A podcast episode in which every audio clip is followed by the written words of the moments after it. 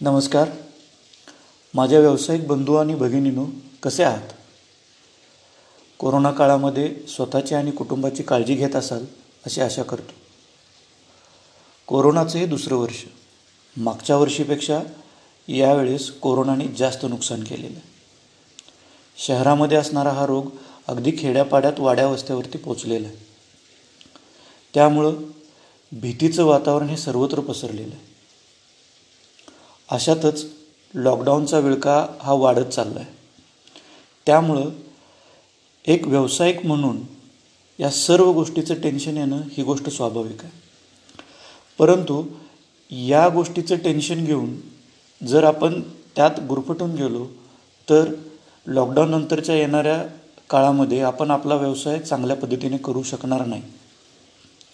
त्यामुळं सकारात्मक राहणं हे फार गरजेचं आहे. आता सकारात्मक राहणं म्हणजे काय करणं?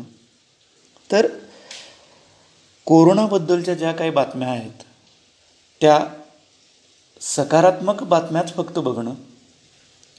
जेणेकरून एवढी लोकं आपल्या भागातील कोरोनामुक्त झालेले आहेत एवढ्या टेस्ट झाल्या एवढ्या लोकांनी लसी घेतलेल्या आहेत. ही माहिती आपण स्वतः घेणं आणि आपल्या जवळच्या लोकांमध्ये स्प्रेड करणं याच्यामुळं एक पॉझिटिव्हिटी तयार होते. लोकांमधली भीती जाण्यास मदत होते. आणि ॲटोमॅटिक आपल्या वागण्यामध्ये आपल्या विचार करण्यामध्ये याचा सकारात्मक परिणाम होतो. तर दुसरी गोष्ट कुठली आहे? की आपल्याला कोरोनानंतर सरकार मदत करेल अशा आशयाचे मेसेज आता व्हॉट्सअप ग्रुप किंवा फेसबुक याच्या माध्यमातून फिरायला चालू होतात.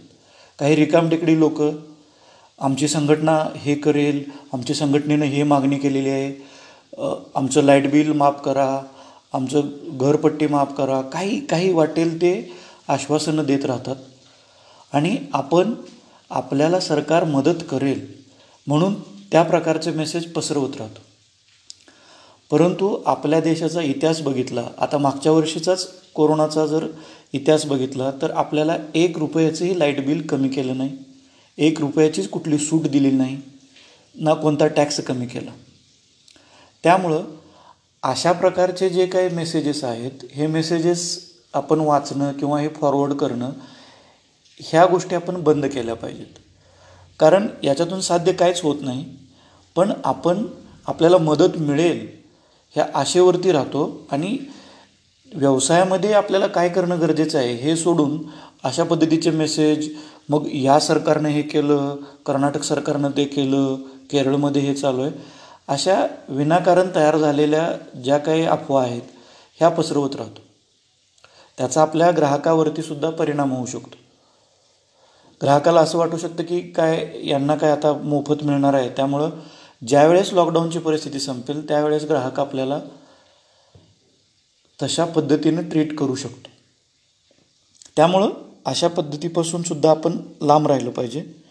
दुसरी गोष्ट आहे की व्यावसायिक जे काय आता सध्या निगेटिव्ह चर्चा करतात म्हणजे आपल्या या व्यवसायात आता काय राहिलं नाही आहे आता मार्जिनच नाही आहे ऑनलाईन कंपन्यांनी ऑलरेडी आपल्याला स्पर्धेमध्ये बाहेर ढकललेलं आहे. आता आपण व्यवसाय कसा करायचा? अशा चर्चा करणाऱ्या स्पर्धकापासून सुद्धा तुम्ही लांब राहा. कारण कोणताही व्यवसाय हा अचानक एका दिवसात बंद होणार नाही आहे कारण लोकांची जी गरज आहे ती लोकांना गरजेच्या वस्तू घेण्यासाठी लोक मार्केटमध्ये येणारच आहेत. त्यामुळं व्यवसाय सोडून दुसरं काहीतरी करावं लागेल अशा पद्धतीचा विचार करणं पहिल्यांदा थांबवा. कारण तुम्ही कोणताही विचार केला तरी त्या व्यवसायामध्ये सुद्धा लॉकडाऊनचा फटका बसलेलाच आहे. त्यामुळं विनाकारण ज्या गोष्टी घडणार नाही आहेत त्याचा विचार करणं पहिल्यांदा थांबवा. आपल्या स्पर्धकांमध्ये जे कोण सकारात्मक बोलतात किंवा सकारात्मक चर्चा करतात त्यांच्याशी आपलं कम्युनिकेशन चालू ठेवा. जेणेकरून आपल्या माहितीची आदानप्रदान होईल आणि लॉकडाऊननंतर आपल्याला काय करता येईल ह्याची एक आयडिया आपल्याला मिळत राहील. त्यानंतर महत्त्वाचं आहे की आपल्या दुकानाबद्दल आपले जे काही ग्राहक आहात म्हणजे आपल्या सर्कलमध्ये जे आपले रेग्युलर ग्राहक असतात त्यांच्याशी आपलं बोलणं चालू ठेवा. कारण लॉकडाऊनमुळं त्यांनाही त्रास झालेलाच आहे. त्यांनाही ज्या वस्तू आपण विकतो त्या वस्तूची गरज पडलेली आहे इतक्या ह्या दोन तीन महिन्यामध्ये. पण त्या वस्तू त्यांना मिळत नाही आहेत तर त्या कशा मिळतील किंवा त्यांना तुम्ही एक एक प्रकारचं एक सकारात्मकता जर दिली तर ते लोक आपल्याबद्दल चांगला विचार करते.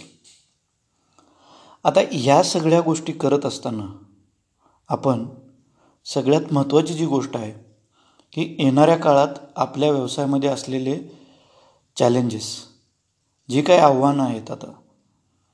कारण लोकांना ऑनलाईन पेमेंट करणं ऑनलाईन खरेदी करणं होम डिलेवरी माग पार्सल मागवणं ह्या सगळ्या गोष्टीची हळूहळू सवय लागत आहे.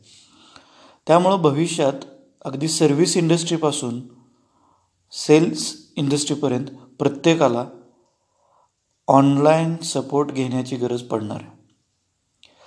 मग आत्तापासूनच जर आपण आपल्या व्यवसायामध्ये हा जो काय ऑनलाईनचा सेगमेंट आहे तो कसा आणता येईल याबद्दल माहिती घेत राहणं हे गरजेचं आहे. आपण आपल्या चॅनलवरून ही माहिती देण्याचा जास्तीत जास्त प्रयत्न करणार आहोत. कारण कमी शिकलेले किंवा जास्त टेक्नॉलॉजी वापरत नसलेले लोक हे व्यवसायामध्ये सध्या ॲक्टिव्ह आहेत. तर त्या लोकांना टेक्नॉलॉजीबद्दल जास्तीत जास्त माहिती मराठीमधून देणं हे आपण आपल्या चॅनल थ्रू करत आहोत. मग त्यामध्ये व्हॉट्सअपचा वापर करून आणि फेसबुकचा वापर करून अगदी फुकटात आपण आपल्या व्यवसायाची जाहिरात कशी करायची? आपण ऑनलाईन ऑर्डर कशा घ्यायच्या? या सगळ्या गोष्टी आपण इथून पुढच्या एपिसोडमध्ये पाहणार आहोत शिकणार आहोत. त्यामुळं तुमच्या मनात असलेली कोणतीही नकारात्मकता काढून टाका आणि एका पॉझिटिव्ह विचारानं व्यवसायाचा विस्तार करा. आता पुढच्या एपिसोडमध्ये आपण व्हॉट्सअपबद्दल माहिती घेणार आहोत. व्हॉट्सअप बिझनेस म्हणजे बिझनेस करण्यासाठी व्हॉट्सअपचं जे काही एक वेगळं ॲप्लिकेशन आहे त्याच्यामध्ये असलेले फीचर त्याच्यामध्ये असलेल्या नवीन गोष्टी ह्या कशा आपण आपल्या व्यवसायामध्ये इम्प्लिमेंट करायच्या याबद्दल माहिती घेणार आहोत.